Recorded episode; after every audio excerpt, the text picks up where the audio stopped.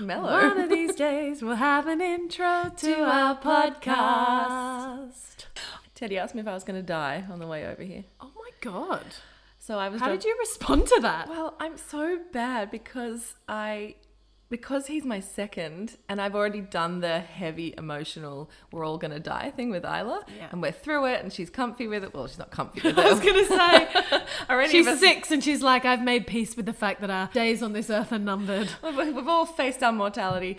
No, but she's like, you know, through the absolute first devastation of we're all not permanent. Yeah.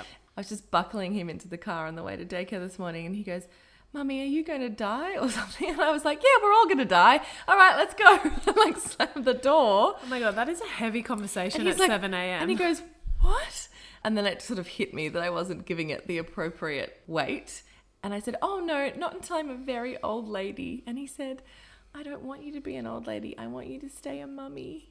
Oh, I know. Did you explain that you will I just- always be his mummy? I did. And I just kissed his face a lot. And he was like getting that crumply face where he was going to start crying. Mm. And now I just want to pick him up from daycare now Aw. to take him home.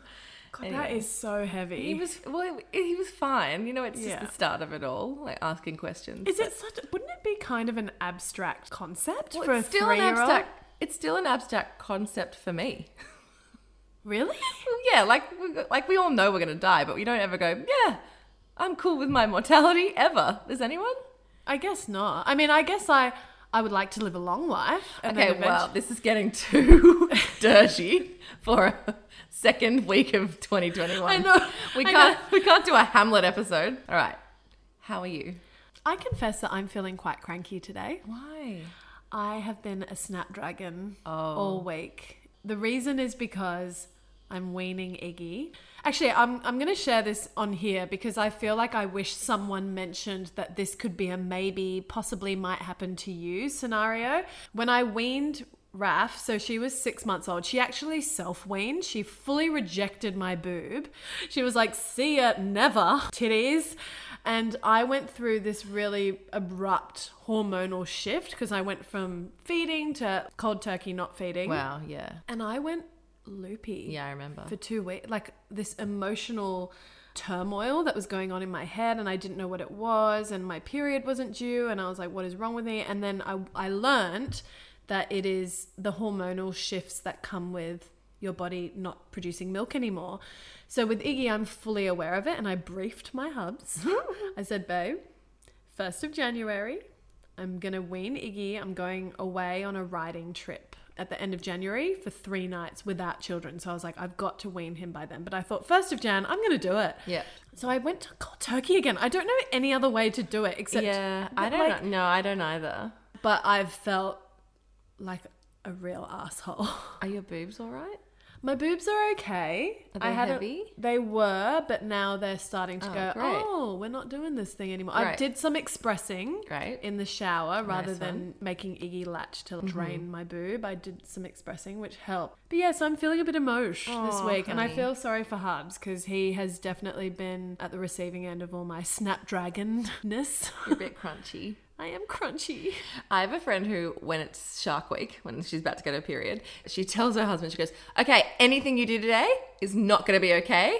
Just so you know, and Yeah. just like tells him up front, and he's like, "Yep, I already had it in my calendar." Oh, my she- does the they same. have the, they have this really good agreement that's like, don't take anything personally this one day. I would never get away with that. Oh, really? No, Hubs and I are the same. I straight up go, babe, I'm really sorry. It's about to be Shark Week for me. And he always loves to throw in a, oh, I. And I go, don't say it. it's my dog and I'll kick it. like, you are not allowed to mention my period or my emotional trajectory while I'm on my period. Only I'm allowed to. But just know that I'm going to be shitty this week. And I'm sorry. And, And, he's like, yes. slowly back away. yes, yes, exactly. Oh, babe. Okay, well, we'll see how long it takes then. So it was two weeks last time.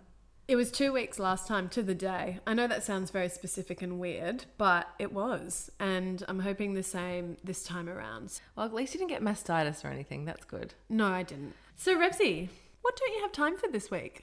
Oh, we didn't do a hello and welcome. Oh, hello and welcome to We Don't Have Time for This. I'm your host, Gemma Peanut, along with my co host. wait, about Gemma, but I'm. What have I changed it? I, I get comfort in the things that we do the same every week. Okay, let me try that again. I'm Gemma Pranita, aka Gemma Peanut on the gram, and here's my co-host. Kate! Or Revsy, as everyone's calling me. I know. It's so funny. Well, hashtag Kate the Great is still a thing. And Hashtag Kate the quickly. I had a lovely dear listener say, "Hey Gem, just so you know, I'm team hashtag Gem Shmen." Yeah, I saw that and I wasn't here for it. What's happening? Guys, come out in droves. What are you doing? I feel there's been a swing to Team Gem. Gem Shmen. Whatever. Weirdly, I've found it endearing, and now I'm on board with Gem Shmen. Call it what you want. I'm not okay with it. Guys, you came out for me when we started this thing. I was the underdog. Maybe I'm just getting Too fi- great. too fierce. I'm getting too big for my boots. Hashtag Kate too great. and everyone's like, nah, we got to rally around the new underdog, which is Gem. Yay, Gem Shmen. Oh, Team Kate. Team Kate. I don't even know what we're on teams about. I know we are unified. There's no need for separation or competition. But Team Kate. Gem Shmen. You know what I don't have time for this week? What don't you have time for? I do not have time for my inability to commit to exercise because it's 2021 and it's been playing on my mind. I can't deny it. I'm not, I, look, I can sit here and be like, I am not about resolutions, but there's a natural lean in towards it because of the Christmas gluttony. I have felt like I've just been eating myself into a coma every single day since pretty much the 1st of December when I opened my advent calendar and it's just it hasn't stopped. the train just continues and I want to get off it and that means having a conversation with myself about changing my eating and fitness habits. Ugh.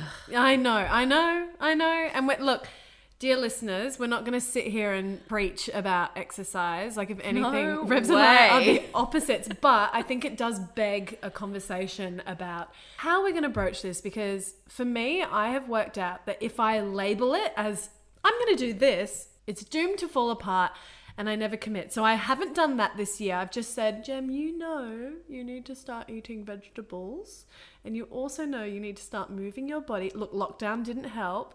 So I'm just letting it be a voice in the distant shelves in the back room of my brain as opposed to like making it a thing.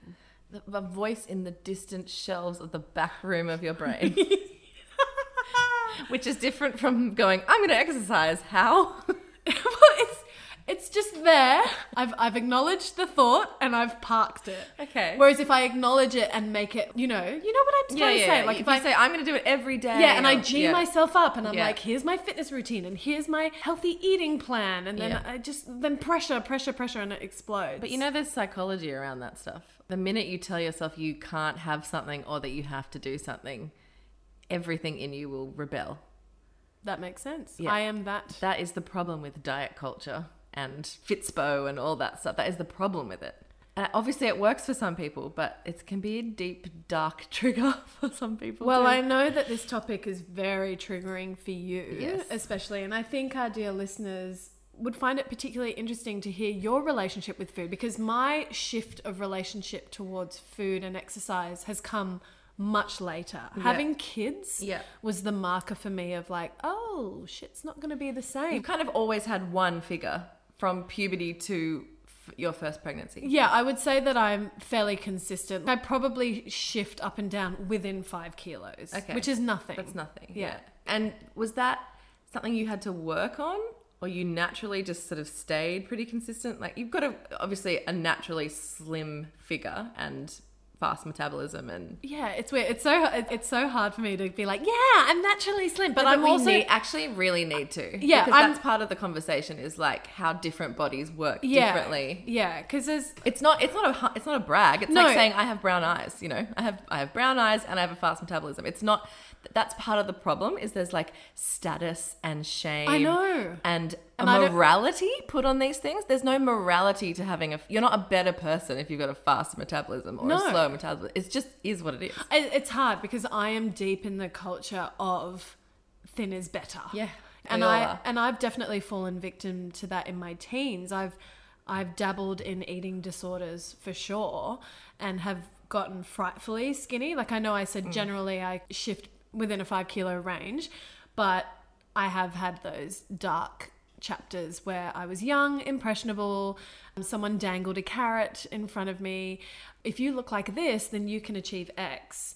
Literally, someone said that to you. Yeah. I know. Yeah. I. That's a story. That is a story for another time. Um, but I would say that for the majority of my life, I haven't had to work particularly hard to maintain a consistent weight. Yeah. Let's say that. Yeah, and it hasn't consumed you. In my early teens and early 20s, my weight was on the forefront of my mind a little bit. But then from 24 onwards until I got pregnant, I didn't really think about it at What all. about when you went to LA? I mean, I did a general shift of, yeah, I should probably eat well so I feel good in clothes, but I did that and then I felt fine in Yeah, right, You know what I mean? Like Yeah. it was a very It's never, it's simple. not a challenge. it was never a challenge, Yeah. but now it feels like a challenge. So to flip the conversation to you, No, because not yet. I know, I know, I know. I can see you like breaking out in mouth ulcers while we're talking about this, but. Revsy, let's go back to when your fight with food began. Oh my god. Okay. All right. Well, I first feel like I need to say I um, in the last two years have tried to work on this really hard. Work on what? Work on my relationship with this topic. Okay, okay. Um, and I have, have found lots of resources for this, and it's not mainstream yet, but there is a lot of discussion around this topic now coming up, and you can find really great people to listen to and follow, and there's lots of people who will also sell you ways out of this stuff. But so anyway, so I'm I'm in it. I'm interested in it. I'm starting to get language around it, but I'm by no means all over it. I feel like I need to say that straight up okay. because it's a really emotional, tricky topic for some people. For some people, it's quite flippant. Like you'll hear people go, "Oh, I put on so much weight. I need to like diet starts tomorrow." You know that kind of like it's it's casual. Yeah. And for some people, it's like a deep self-loathing situation. Um, where to start? Dear listeners, I know you can't see Revsy, but there's So uncomfortable. She's so uncomfortable. There's such a heaviness to her because I know that this No. it's hard for you. Why don't you take us back? Okay. Well, I went on my first diet when I was 10 years old. That just blows my mind. Now I know that about you, but it's still when I hear you say that out loud, it's frightening because we've got daughters Yeah. and I know sons as well. Yeah. But little girls especially, I look at a 10 year old and I'm like, how could you possibly go on your first diet at age 10? So I was an early developer. So I mm-hmm. went through puberty early. So was getting boobs by 10. Wow. I got my period when I was 11. oh, that's Just so 11. early. Yeah. So I was so I went through those changes that you went through at 16. Yeah. At, but at 10. So I was a baby, little baby.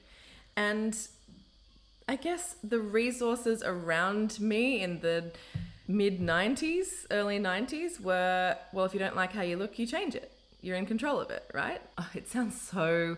It almost doesn't have meaning anymore to say in the media, but it's true. Like that, you know, I was reading Dolly magazine or even if I wasn't really reading them, it's around you on TV. I was watching soap operas and it's it's a discussion, it's a topic. Mm. You hear your mums talking, you know, the mums talking amongst themselves or directly to you or about themselves and how they want to change their shape or whatever. So you pick this stuff up.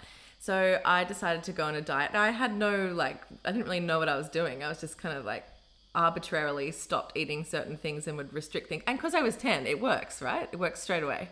I remember the first morning I woke up and lifted up my jammies and my tummy was flatter. At 10? Well, from one day of whatever I restricted, I can't even remember what I did Wow. food wise, but I remember restricting myself. Oh my god, that breaks my heart. I want to go give 10 year old Revsy a cuddle Oh my because it's God. like. How... you and my therapist both want me to do that. Aw. Um, so yeah, so I would like remember lifting my jammies and going, oh, my tummy's flatter. Oh my god, I I'm in control of this, and it was like this wildly exciting, energizing feeling to be like, I I actually can do stuff about this And because it's so and it's so easy to become outcome driven. Yeah. When you see those results, those hard results. well, and that's the language that is still used in very mainstream things like results before and afters, those kind of things. Like that is like a we have collectively as a community okayed that to be like, I have made a change and everyone will congratulate you about it, right? Mm. So that's how it started. I can't tell you how it really evolved. All I know is that by the time I was in high school, if I heard about some weird diet that was quick, I was like, I'll try that. I remember you were the diet queen. Like all through high school, you were always starting Yeah. something, whether it was like a juice cleanse or a Atkins diet or a Cabbage soup diet, or the, whatever fits in a straw diet. yeah, the 10 day fish cleanse, like that weird cayenne pepper lemon juice Oh thing that God. Beyonce did. Did that, that. Did all of them. And then I tried, you know, I tried the things like, oh, just don't eat dinner, just don't eat lunch, just have two meals. Oh no, have six small meals. Like, Mm. I cannot tell you if it's out there, I have done it. And the thing is, you know, like everyone knows diets don't work, right? Diets don't work. End of discussion. And you're like, cool. So now I'm 17. I've been on a range of different diets for seven years. And I'm stuck now because now I'm in a cycle. I'm either dieting or I'm completely binging, going off the rails. Because that's the thing when you restrict something, when you let yourself free, you can't find, there's no happy medium place. Yeah. And you hear other language from people that's like, oh, everything in moderation, everything's got to be a balance. That is impossible to tell someone who was suckered in by diet culture young to just listen to their body or just find a happy place.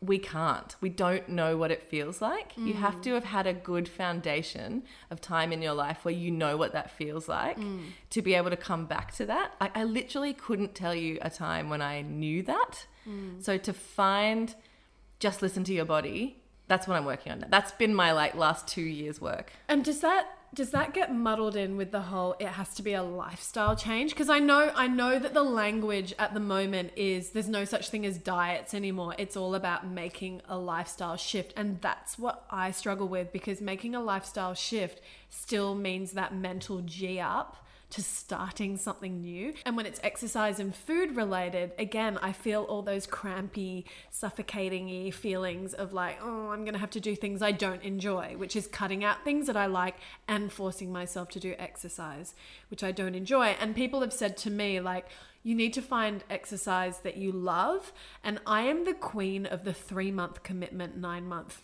discommitment. I don't know if that's a word. No. But it's I like it. You know what? I'm coining it discommitment. But basically, I go hard into something. I've done this so many times. Signed up to gyms Yeah. all over Sydney. Signed up to Xtend Barre or Pilates or whatever. And I do. I have this three month lifespan of exercise where I go hard. And when I go hard, I'm talking three to five classes a week, which to some people is like, what? That's that's just normal for me. But for me, that is huge hmm. because I do no exercise on my off season. Yeah. I love how it's seasonal. And I always tell myself when I'm in the throes of the addiction of it to go, no, I'm it's going to be different this time. I'm going to stick with it. And then all it takes is for me to get a cold. Yeah. Or a particularly bad period. Yeah. And then I go, I'm not going to go this week. And then I'm off. I've fallen off the bandwagon. Yeah. And then fast forward nine months. Yeah. And then I just punish myself for not being able to see it through. Yeah, I find I sort of separate exercise and food, although they're not completely separate, because it's all about, I guess, your health. Mm. And even that is tricky. Because you can't look at someone and know if they're healthy. You No. can't. You absolutely can't. I think we know this now. You can't look at someone and go, oh, they're skinny, so they're healthy, or they're fat, so they're unhealthy. Oh, I used to follow people on Instagram who are health and wellness advocates, whatever that means, who are frighteningly thin. And while they preach a really healthy, in inverted commas, life, whatever that means, toxic free life, Yeah. I, I feel like they actually look quite unwell. But again, that's just me observing and I'm part of the problem. Yeah. But this is part of that deep psychology of That's like it. We're all part of the problem. I We're know. all we all need to. Well, you can't. We can't collectively untangle ourselves from anything. You can only work on your own your own education and wokeness around this topic. And I'm that annoying person that I guard conversations around my daughter like a fierce lioness, don't I? you do. I Like, like I've anyone starts to talk about food, diets, putting on weight, losing weight, and I'm like, ah, ah, ah, like Yeah. just cutting everyone off, taking her out of the room. That's the I am so if if it's all if all I can get her is ten years of not having to think or be aware of this. I know I can't protect her forever.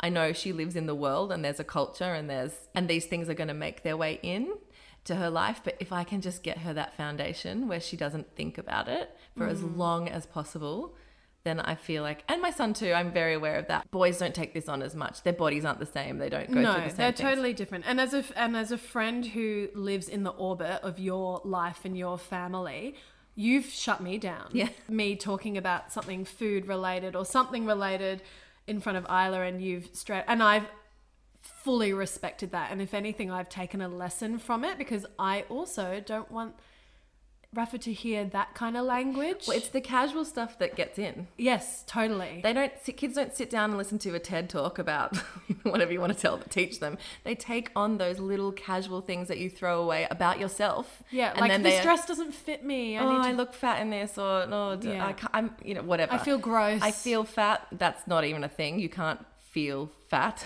well. you have fat. No, you can't. You have eyelashes. You can't feel eyelashes. I know. I can see you're struggling with that idea because Well- you're like, no, I know the feeling of feeling fat. yeah. But you, you actually, that's not a feeling, it's a thing. Like you have eyelashes, you have toenails. You don't wake up one morning and go, I feel toenails today. True. You just, fat is just a thing. What you really mean when I feel fat is like, oh, I feel Sluggish. ugly. I feel worthless. I feel. Oh my god. No, that's what that means. It's true. Yeah. It's like, oh, I haven't been. I haven't been manipulating my shape enough lately to be smaller. That's the feeling. But after I ate Christmas lunch, I lay on the couch like a slug and felt fat. Sure, you felt full. yes, I did. I felt full. You might have had too much sugar that it didn't feel good. I'm realizing more and more what's great about our generation as becoming more woke parents is that we are more conscientious about language and I think that's really important and wonderful. Like I, I, mean this can bleed into so many topics Totally. and how to use language, especially around young girls. But Yeah. yes, continue. But anyway, I'm, I'm like, it's so tricky because I've kind of removed exercise because I was like, okay, I've got so much, so many issues with food. I'm just going to focus on those and I'll just remove exercise because I don't know about exercise that isn't trying to slim down or burn calories or earn a meal. Like that's another really intense bit of language we have in this culture is like, oh, I've earned it because I went for a run or I went for a walk. Oh. So I've earned this meal. You're allowed to eat. Like you have to eat where you have permission to eat. Yeah. Anyway, it's this huge topic, but I'm I have arrived at a place where I'm like, I really want to exercise actually. It's not cute anymore to be like, I don't exercise. Like I really need to move my body. I'm in my mid 30s. I need to f- have that feeling of ex- that exercise gives you of endorphins and health and fresh air and time to myself and all the things that is good about exercise. So I'm trying to sort of fall back in love with exercise. At It's the true. The endorphins thing gets me. Yeah. Like when I go for an ocean swim Oh, or nothing better. or when I go for it, even just a walk. Like Yeah. walking is my meditation. I Yeah. actually really enjoy it. I chuck in a podcast. I can walk for an hour and a half, Yeah. and I don't even think about it. And I always feel so good about it. So And I it's guess free. It's free to go for a walk, and it's you're not going to punish yourself if you miss a walk because it's not like this intense thing where you're setting up these expectations for yourself. You can just go for a walk and enjoy it. So I'm trying to do that thing where you combine exercise with something you really like to make it. I'm trying to sort of retrain my brain, like call a girlfriend when I want to walk, or put in a podcast, or listen to music, or something that I wouldn't do if I was just at home. Yeah, for me, it's that incidental exercise thing where I don't feel like I'm actively going out to do fitness Yeah. per se. Yeah. It's more like, oh, I'm just going to go for a walk because I love seeing the sunrise. Which is way more healthy. 100%. so healthy to be like, oh, I want to be out in nature, or I want to feel fresh air, or I want to get some headspace. That is so much more healthy than I need to train my size down. I know there are a lot of people who will be saying, but food does that for me. You know, I feel better on eating certain foods, or I, I watch my weight because I feel better when I stay the same size. Or for me, my mental health, I need to fit in clothes. All that. I just, it's just so important, I think, to acknowledge the complicated relationship we have collectively. It's not ever a individual attack on anyone. No, no. Because- We're not here to shit on people who have got that side of their life together and it comes naturally to Oh them my and, God, no. and they love going to the gym. Like if anything, to me, you are hashtag goals. I mean, I know where I falter in life. What? No. No, no, no, Uh, no. I think it's really important. Like that. See how it all like weaves in and out. Like I know it does, and, And you're like, that's to- my goal to be like that. We are 35. We are who we are. This is who we're going to be. Totally. No, this is who we are. Like, Yeah. we're not suddenly going to wake up and love the gym. Like, no, I've accepted that. Not. About, I just don't like sweating, and I don't like puffing. I don't like getting red face. I don't like my heart rate going up. You're describing exercise. That's my problem. But I need. I don't like my heart rate going up. I don't like exerting myself at all, which is why I love walking because it's it's andante. You know, it's think- steady. But I think it's important to have these messy conversations and go, mm, is that right? Is that right? Because I, I don't, I don't know. I don't have the answers, and I, there's no one who like does it right all the time. And everything But- is going to trigger a different thing in different people's relationships with this topic. And I will admit, Instagram triggers me Oh, in yeah. this particular subject Sure, matter yeah. very specifically. And I think it's the visual results and the visual declarations online. And I really struggle with it. I am not someone on Instagram who you won't frequently see me in a swimming costume. You won't f- ever see me. And and th- it's a, okay. It's so tricky and complicated, and I'm so glad you labeled this as messy because Yeah, it is messy, and messy. I'm sure I'm going to contradict myself like Yeah. 20 million times Yeah. just in this And episode we're not going to ever get this right. no, we're not, and I'm I'm going to be kind to myself and not judge myself for what I say today because I'm going to flip flop all over the place. But there's that part of me that's like love our bodies, this body love, self love juggernaut that's been going on social media. I'm here for. But if I'm really honest with myself, the whole like love your stretch marks, love your postpartum body, I I have really struggled with. If I'm honest, like I I got stretch marks with Rafa. I got even worse stretch marks with Iggy. And then I see these empowered mothers on Instagram who I really look up to who sit there and bear it all and are like, this is what gave me my children. And I'm so grateful for these marks on my body because I'm blessed with this. I can't see it that way. Hmm. I can still feel grateful to be a mum mm-hmm. and love my children like crazy, but I look at the stretch marks on my body and I just fucking hate them. Yeah. And I think that's okay too. Like I feel like there's so much pressure to love those parts of your body because that's the movement Yeah. that's happening. But again, I feel I'm complicated in Yeah. my own brain right now. Like my brain could do an actual fart because I don't know how I don't know what's the right thing to say or how I should or shouldn't feel about it. But all I know is that I am not comfortable with my body postpartum. Yeah. Well, I guess you just own. I'm not there yet. I'm like, not there yet. Like she's there, she's happy to bear all and love her stretch Yeah. marks. You're not there yet, and you may never be there, and it's all okay. But I think it's important to acknowledge the reason you're not okay with it is because you are mm, victims a very heavy word, but you are a result of a culture, yes. and you hate the, that. But this is the problem with diet culture and before and after culture and performative Vulnerability? performative vulnerability no performative see i have a problem with very thin people online saying look i've got roles too and showing their roles. Oh, can we or just- like look this is me posing and this is me not posing. And even sure their their posture's not as good and they might have one roll on their tummy but they're still thin. And for me i'm like you're still thin. Like you can still stand up straight and that roll is gone.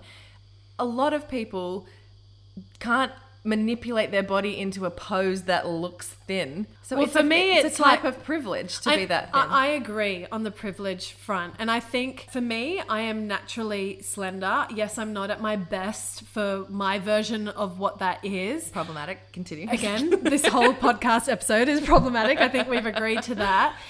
But I don't feel a need to do those kinds of you know, you know what I mean? Like I could sit there and show how I pose for Yeah. the camera. Okay, yeah. And again, I am accustomed to being in front of the camera for most of my life. So Yeah. I have learnt angles. Yeah. It's like I'll admit that. Yeah. I know how to hold my body a certain way. I know good flattering lighting, yeah. but I don't feel a need to get on social media and be like, so this is the that." Mm. real me and this is how I put and, and, and the thing is is I agree with you. I I do think being naturally slender is a privilege. Yeah, And mm. I've got to say, if you got on Instagram and started doing that, I'd I'd be triggered. I If I started doing you that. did it, of course I'd. but I'd you- be like, I'd I would probably deep down be like, nah, fuck you. You Yeah. don't. You actually don't know what it's like to be super fat or have that self-loathing. Like, I hate that on Instagram. I know, hate and it's online. and it's trending because it's, It's like totally because trending. it's because the new status to be like, I don't care.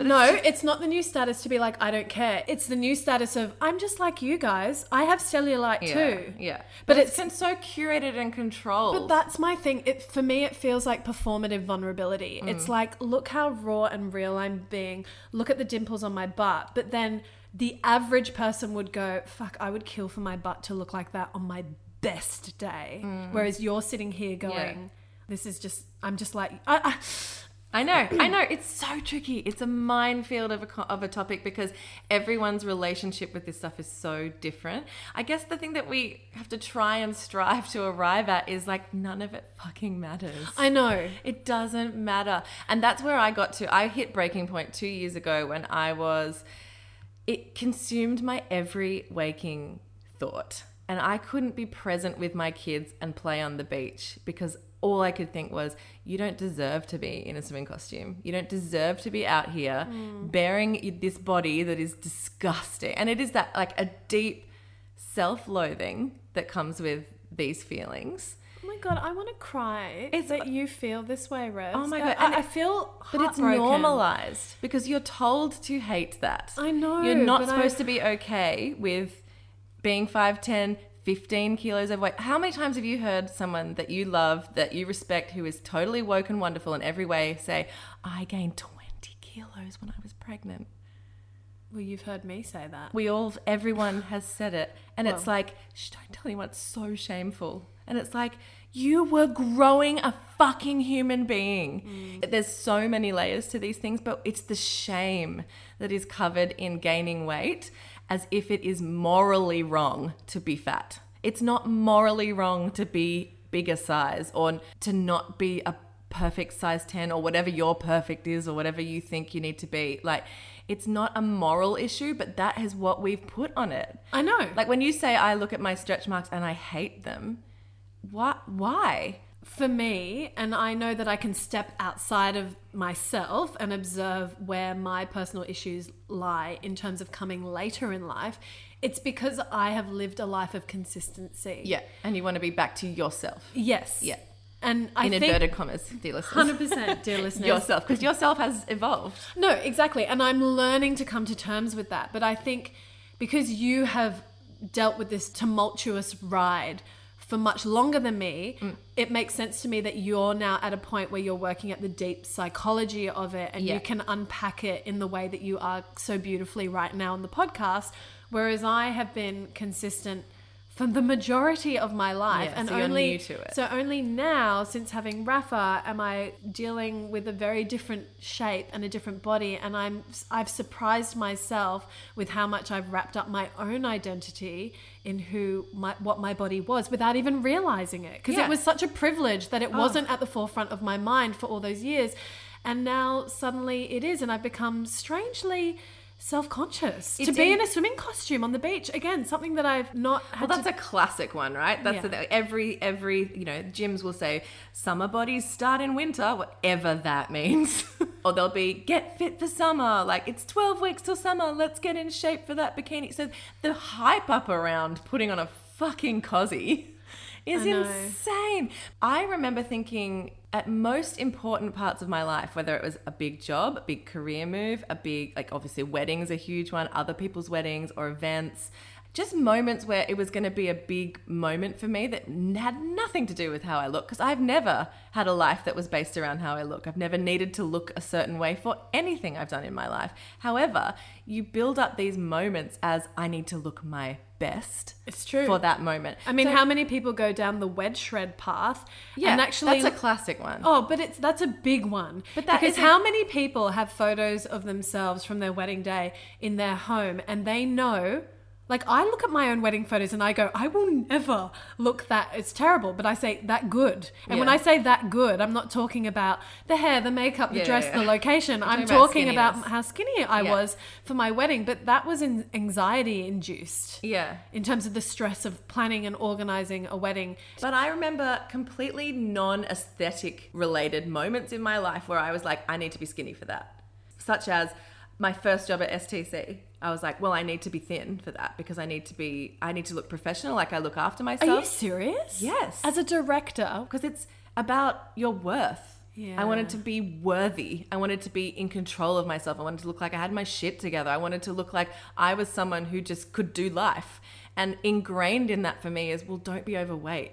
Because being overweight looks like you're out of control.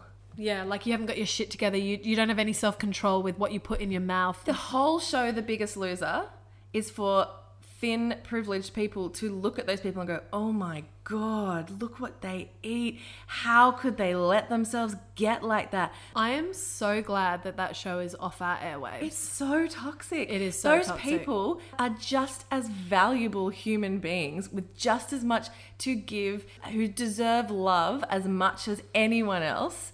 And we put them on TV and we're like, ew. Mm. And like that's their the value of them. Like that's what they have to offer. And I have internalized that absolutely from a very young age that my worth, my lovability, my value, what I have to offer the world is directly linked to my size. oh, And that's why I find the That- the yo-yoing so upsetting. Is because I have you've seen me in the last 10 years dropped weight dramatically. Oh my god! So Revs is a classic, and I feel I can say this on your behalf. But cast her in the role of a bridesmaid, and she will drop. watch me. Watch Yeah. me go. Your And- wedding? oh my god. And she does it in the most extreme way because I know no other way. I have to be 100% in control of it or I'm out of control. I don't know what moderation is. But what's driving you? Because this is interesting. Because being drop weight. no, no, no. but what's driving you as a bridesmaid, for example? Because being a bride is one thing. It's all Uh-huh. about you. It's on you. There's a million photos of you. But being a bridesmaid, because you've been a bridesmaid a few times, Yep. and I've literally watched you wed shred for someone else's wedding, Yeah. in the most extreme way. Like what? What, what's that drive? Is it because you're going to be in their photos? No, it's just or- as a, someone who's stuck in the diet loop. It's just a. It's like an any other addiction. It's a trigger. You're like, oh, I have an event coming up. Right, that's it. I know what to do. There's a comfort in going. Cool, we'll jump back on that cycle. Mm. And so it's it's it's it's deeply emotional, and it's not like, oh, I want to look nice in that dress, or I have to fit into a. There's so many levels to this. There's some people who are like they get given a size 10 dress and they might be a 10 and a half or an 11 and go, oh, I need to like for a week just watch myself to fit into the 10 or whatever. Again, problematic, but you know, not to the same level of me who I've I vacillate in, in like a 20 to 25 kilo range. yeah. Yeah. So I have in have at some stages in my cupboard had size sixes and size 16s. See, it's interesting that you talk about that 20 to 25 kilo range because the first time I became acquainted with that range was during pregnancy. Mm-hmm. And it's funny because so many people were saying to me, like, oh, but the baby. And I was like, but the baby weighs three and a half kilos. I've gained 26 kilos, but that was with Iggy. Yeah. Again, I'm sorry that I'm talking in hard numbers. I know the scale or what, Yeah, the, yeah. I know the number on the scale shouldn't matter, but I was so horrified. And talk me through that. Why were you horrified? Because I lost my mobility. It was the first time in my life where I couldn't walk properly. My knees were buckling under the weight on. Was it weight that did that to you, or was it the relaxin that goes through your body that prepares you for birth? That- Yeah, I some think- people have so an overproduction of relaxin. I was one of those them- people. and that's why people get clumsy and like sloppy at the end of pregnancy because the Totally. relaxin's coursing through your body because that's what opens everything up so you can birth a human being. For me, it was called pubic symphysis dysfunction, and that is an overproduction of relaxin in your pelvic girdle. There you go. And so your pelvis becomes like jelly, but then still has to prop up. All the ligaments still have to prop up and hold this baby Yeah. in its amniotic and the rest of your body that you uh, deserve to have and I, inhabit. in the last trimester of both my pregnancies, I couldn't walk without any pain Yeah. or a huge amount of discomfort. And you see some people on crutches. yeah, Yeah. yeah. Chuck in a bit of sciatica mm. and you're there. And I, It was the first time that I lost my freedom of movement mm-hmm. and it sent me into a really dark place. No, I remember. I will say to lighten the tone a bit that the moment I gave birth to both babies, I felt this huge sense of lightness and relief to a point where I came home from the hospital and I was like, oh my God, I'm a freaking supermodel. And I would put my clothes on and I'm like, oh, I'm not a supermodel. You know, like, like I felt so light once the baby and all that amniotic fluid was gone. And it's so weird with pubic symphysis. The second your baby's out of you, that chronic pelvic girdle pain Goes. goes. Like everyone told me it would go, but I didn't believe it until Yeah. it happened. I remember getting out of my hospital bed after giving birth to Rafa and walking to the bathroom and sitting on a toilet was one of the most painful things for me towards the end of my pregnancy. And I sat on the toilet. I still had my belly. I was only like a day after giving birth, but it no pain. Yeah. It's bizarre. Can I talk about postpartum bodies for a second? Because Yeah. I'm quite passionate about this. There's a part of me that wants to be really delicate entering this topic, but I don't think there's any way to be delicate about it. My sister in law had a baby quite recently, and the birth of her baby timed up perfectly with an influencer. All right. So she had a direct comparison. She had a direct comparison. I, they had their babies in the same week. And the problem with this Instagram mum is she is a Fitspo mum. She is one of those mums that shares all her workouts online, which is totally fine. Like Meal I, plans. meal plans, all that kind of stuff. And there is place for that. I want to say this very carefully because I'm not shitting on that. I'm very mm-hmm. mindful not to shit on that. I'll shit on it. But what was happening with this particular Instagram mum was she was literally posting hashtag six weeks postpartum. Mm. I'm not even exaggerating. There was one that was hashtag six days postpartum. And again, it was a body shot, it was a selfie in the mirror to show her belly. And I know that Looking fit? she looked insanely amazing. She looked unattainable. And I didn't, it was weird because at her six week postpartum, she honestly looked like she'd just eaten a burrito. And I think from her perspective, she was like, look at my bulging belly. But I think from Oh, the 99, six-day one. Yes, but I think that 99.9% of people who would follow her would be like, oh my God, I am two, three, four years postpartum and I don't look like that. And you're six days postpartum. Now, I don't have a problem with influencers casually sharing their body postpartum in this empowering way. What I have a problem is is when they directly put the numerical figure of where they're up to because people can do a direct comparison. Mm. E.g., my sister in law sent me a text and she was like, Oh my God, look at her, six weeks postpartum. Gem, I look nothing like. And, I, and then I went into this big speech about, okay, you need to unfollow because Yeah, this is triggering just you and you're, you are so beautiful. And I, I found myself giving this huge speech to her about how beautiful she was because I think she looks incredible and seeing her blossom into becoming a mum is the most beautiful thing I've ever witnessed. But then I have my own issues. Like But I feel you like would a never fraud. love her any less, would you? No. And her value would never decrease to you. Oh my she, God, my if she was a different size, would it? No. no. But I bet that's what's happening in her head. She feels less worthy if she's not looking how she used to look or as good as that person on Instagram. That's the problem. That's the real problem here. It's not that one mum can bounce back or make it their life's work to but be don't fit. you but don't you think it's irresponsible that that mum on Instagram is sharing that when it Yeah. when she doesn't have to like I think post your life Yeah. and we can draw the conclusion ourselves that you look great postpartum yeah. rather than a very blatant body shot Yeah. about pregnancy Yeah. with the hashtag six weeks postpartum and literally she looks like what most people in this world would kill to look like Yeah. the metrics it, it's too on the nose for me Yeah. it's too it's you can have a, your baby around the same time as someone but to quantify Yeah, it to the exact week Yeah. I feel like is just not healthy for anyone. No. And no one should follow that if that's going to upset them. I mean, I'm so big on this anyway for myself is if I feel triggered, I just unfollow. And I Yeah. really do practice what I preach Yeah. in that sense. And I also do a lot of work on Gemma, why are you feeling these feels? Yeah. It's not about them. What is it in yourself that is making you feel Sure, uncomfortable? which is important, yeah. It, it is. And I find that that helps because so often people project onto other people. So it's easier to throw stones Yes. and go like, that person. And, and I feel But I can tell you why she posted that photo. why? Because that's her value. That is what she has told herself or what she has absorbed as her value. My value is I control my body and I am fit. And look at me, look what I've done.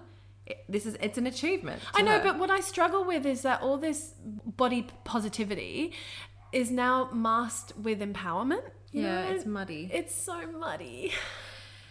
yeah, I mean I feel like I've started and ended so many conversations I today know. without a point. because there isn't a quick easy solution. It's not a neat it's, conversation. There's nothing clean about and it. And it does go into different things. I guess that's what they call intersectional, and that's what we all need to get better at. Like where feminism intersects with race stuff, where body image intersects with nutrition. All these things, things they're not mutually exclusive. Okay, and I'm sorry to bring it back to Instagram because it feels No. quite base to bring it back to that. But let's be honest, That's what we we're all- consuming every day. We are consuming the it. new magazine. It is. So how do we have a healthier? How do we protect ourselves? Oh my god, you should jump in my feed. I don't see any of that stuff. Mm. I I'm like you. I curate. Anything like that is gone. I do not follow those kind of things, and it and the algorithm has learnt now not to put that on my plate. That's so good. Well, I and I follow hard the other way. Like I follow a lot of people who are who at first was too much for me. You know how you were like, "Oh, I'm not there yet with the stretch marks." So I follow accounts that go so hard into body positivity and realness, like realness about women's bodies that sometimes I'm like, "Oh, that's too real for me." But but I force that into my diet, my my content diet Yeah. because well, the first time I saw armpit hair in a lingerie ad, I was like, ew, gross. Because that's what I've been conditioned. conditioned to, respond, think. That's yeah. the culture I grew up in, that you should remove all body hair and be like a dolphin. Um, so when I first saw uh, underarm hair in a lingerie ad, I was like, that's disgusting. Second time I saw it, I was like, that's beautiful. Third time, that's sexy. You know, like the more you see it, And then fourth time, you don't almost don't even feel anything because it's normal. It's just normal. Yeah. The more you see these things, the more it normalizes things. And that's where people posting their stretch marks and their cellulite and stuff, when done the right way, I don't want to police anything again because, again, it's muddy, but when done right and when you can put that healthy version of that in your content diet, you actually do start to feel better about your own form because mm. you go, oh, that is what nipples can look like. That is what a tummy can look like. My niece came up to me on Boxing Day and said, Why do you have such a big fat tummy? Three years ago, I would have cried in the bathroom. oh. And I was actually like, out "Oh, of the mouth of babes. yeah, and then, and I was like, oh, I guess that stings a little bit. But my first thought was, huh, my daughter would never ask me that. Mm. My daughter just thinks that's a tummy, and I was really proud of that. Yeah, so I'm really definitely cool. not there. I'm not running along a beach naked with armpit hair waving in the sunshine like I'm free. But I'm sure there will be many backward steps and things. But I just, it is such a muddy conversation. And I think we need to be real in this. Like, we have to be real and honest in this space, and which I think we're doing right now. Saying that I don't think that's beautiful yet is fine because we're not, we're not there yet. No, I'm not there yet. I'm, a, I'm definitely a work in progress. I did for Christmas ask for a new swimming costume because I had a little chat with myself where I was like, Jem, you live at the beach, you love the beach, you've been going nearly every day, but you literally strip my dress off, run into the water Yeah. as quickly as I can, do my swim, bolt out, and put my dress back on. And that's something that I've never done, and I hate that Yeah. and I and I hate that my own awareness and Yeah. It's a prison and it's my first I, like I'm I'm sorry if there's people in here who are like oh my god like are you kidding I've dealt with this my whole life Yeah. but I'm sitting opposite you and you Hand are up. hand up exactly but yeah it it really sucks and honestly Revs this conversation has awakened me to the fact that I've been really lucky Yeah. and skinniness is a privilege. I mm-hmm. do feel like that I've seen some influencers online, I'm not going to name any, who are literally trying to push this skinny shaming movement, and I understand that. Oh, fuck off. no, no, there is. I don't have time for that. no, they are. They're being like Oh my skinny people have feelings too, and No, being no. told that you're No. privileged and lucky to be skinny. No. um, is I, yes, skinny is people not- do have feelings. I'll acknowledge that. that's like when white men say, "Well, if you discriminate against me, that's racist." Sorry, I'm really angry now. skinny shaming's not a thing. It's not a thing. Dear Skinny- listener, Revs looks like I'm red. Wolverine right now. I see the claws extending out of her knuckles. You are enraged. I'm enraged. Skinny, skinny, skinny. Ah, I can't even say it. Skinny shaming is not a thing. Skinniness will get you so far in life. Sometimes these things aren't fairly divided into. Well, if you're going to say this, then say that. It's just it isn't doesn't work that way. Mm. Being skinny affords you privileges and opportunities and and more mental space. I often think like what could I have done in the time that I spent devoting to diets and Yeah. and exercise regimes and being online researching the keto diet or the this diet that imagine what I could have done with that time like as a mm. smart creative person with lots of ideas if I had poured that energy into literally anything else I'm sorry. I have to laugh because while you think about what's consumed your time, all I can think is, Jem, if you stopped playing Bejeweled oh on Oh my your God. phone or stopped playing Candy Crush, you could have learnt three languages by now. We all have our shit. No, no, no. The difference is you can put your phone down and go to the beach and not be thinking about Bejeweled, right? Like you're not like, I'm still thinking about Bejeweled. I can't put down my body shame and go and do something else. Sorry to bring the tone down.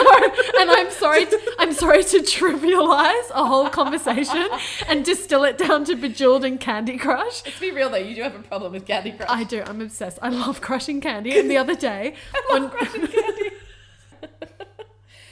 so Revsy, wow, that was a big, big episode, massive exhale. But let's quickly round up this episode by talking about our hashtag not sponsored. I just realized mine's an ice cream. I wrote it in my phone like a couple of nights ago because I've guys I've discovered this amazing ice cream, but it just feels like such a funny thing to put in this episode. You know what? I'm just like shame, shame, shame, like all about body image and layers of let me armchair diagnose you, Jem, with some serious emotional issues. Guys, I've got an ice cream. No, you know what? I love it. But it's really good. Okay, it's a a box of these ice creams is two ninety. It's at Coles. It's a cookies and cream ice cream sandwich. Yum. What's the good part of the Maxi Bon for you? The cookie. The soft not biscuit. the weird, not Magnum half, Yeah. right? Yeah, the cookie bit. It's like that, but long. And there's five of them in a box, two ninety. Coles own brand. It's not even a brand. It's What's just it like called? it's called Coles cookies and cream ice cream sandwich. Great. Buy it. Thank me later. Okay, my hashtag not sponsored has to go to a small business, Yeah. seeing as you're supporting the Coles Goliath. My hashtag not sponsored is a mum owned small business. It's called Rommer and Co. Spelled oh, R O M M E R and Co. I have gone through a few types of crockery for my mm-hmm. kids, for kids crockery, because I, I love kids crockery, but it needs to look beautiful. Of course. But I went through a stage where I bought some beautiful bamboo crockery, but I have found that it first of- snaps. it snaps. Rafa or Iggy's pushed it off their high chairs and then it was gone. And not only that, they're not microwave friendly. Well, the brands that I have bought oh. previously are not microwave, and I need microwave friendly goods. So, Rommer and Co is silicon based. Oh, nice. The colors are beautiful. It tickles Ochre? my earth tones. Sand. Um, They- These are the color names. Yes. yes, they are the colour names. Not only are they fully dishwasher proof and friendly, they're also microwave friendly, and the bowls especially come with a lid. I do have a code, but I Ah! I know, but I don't know if it's still active. I'm Oh. going to tell you anyway. The code is peanut 10 or or is it peanut 15? This is a fail. Try both, guys. Try both, all capitals, peanut 10 or peanut 15. I'm hoping it's still active. Rafa and Iggy have a set each, and I'm definitely going to buy more to add to the collection. Would these work for older kids or are these baby things? well, Rafa's two and a half years old. Does that count How as big older? is the plate? the size of a side plate. Oh, okay. cool. Yeah. Yeah, great. Yeah, they Always are those. Beautiful. For Rafa, I got the blush, and for Iggy, I got the nude. But I'm looking to get. I think Blush it's called Sea Mist. Sea mist. but yeah, big Driftwood. big fan of Rommer and Co. Love it. And cue the outro. Ba-da-da-da-da-da. I think it needs to be super peppy today. One of these days we'll have an outro to our podcast. Oh we keep doing the harmony. Someone's got to pick the melody. What is the melody? I don't know, but let's write that jingle. We're All going right, to do it right, right, now. all right, all right, all right. We love you. Bye.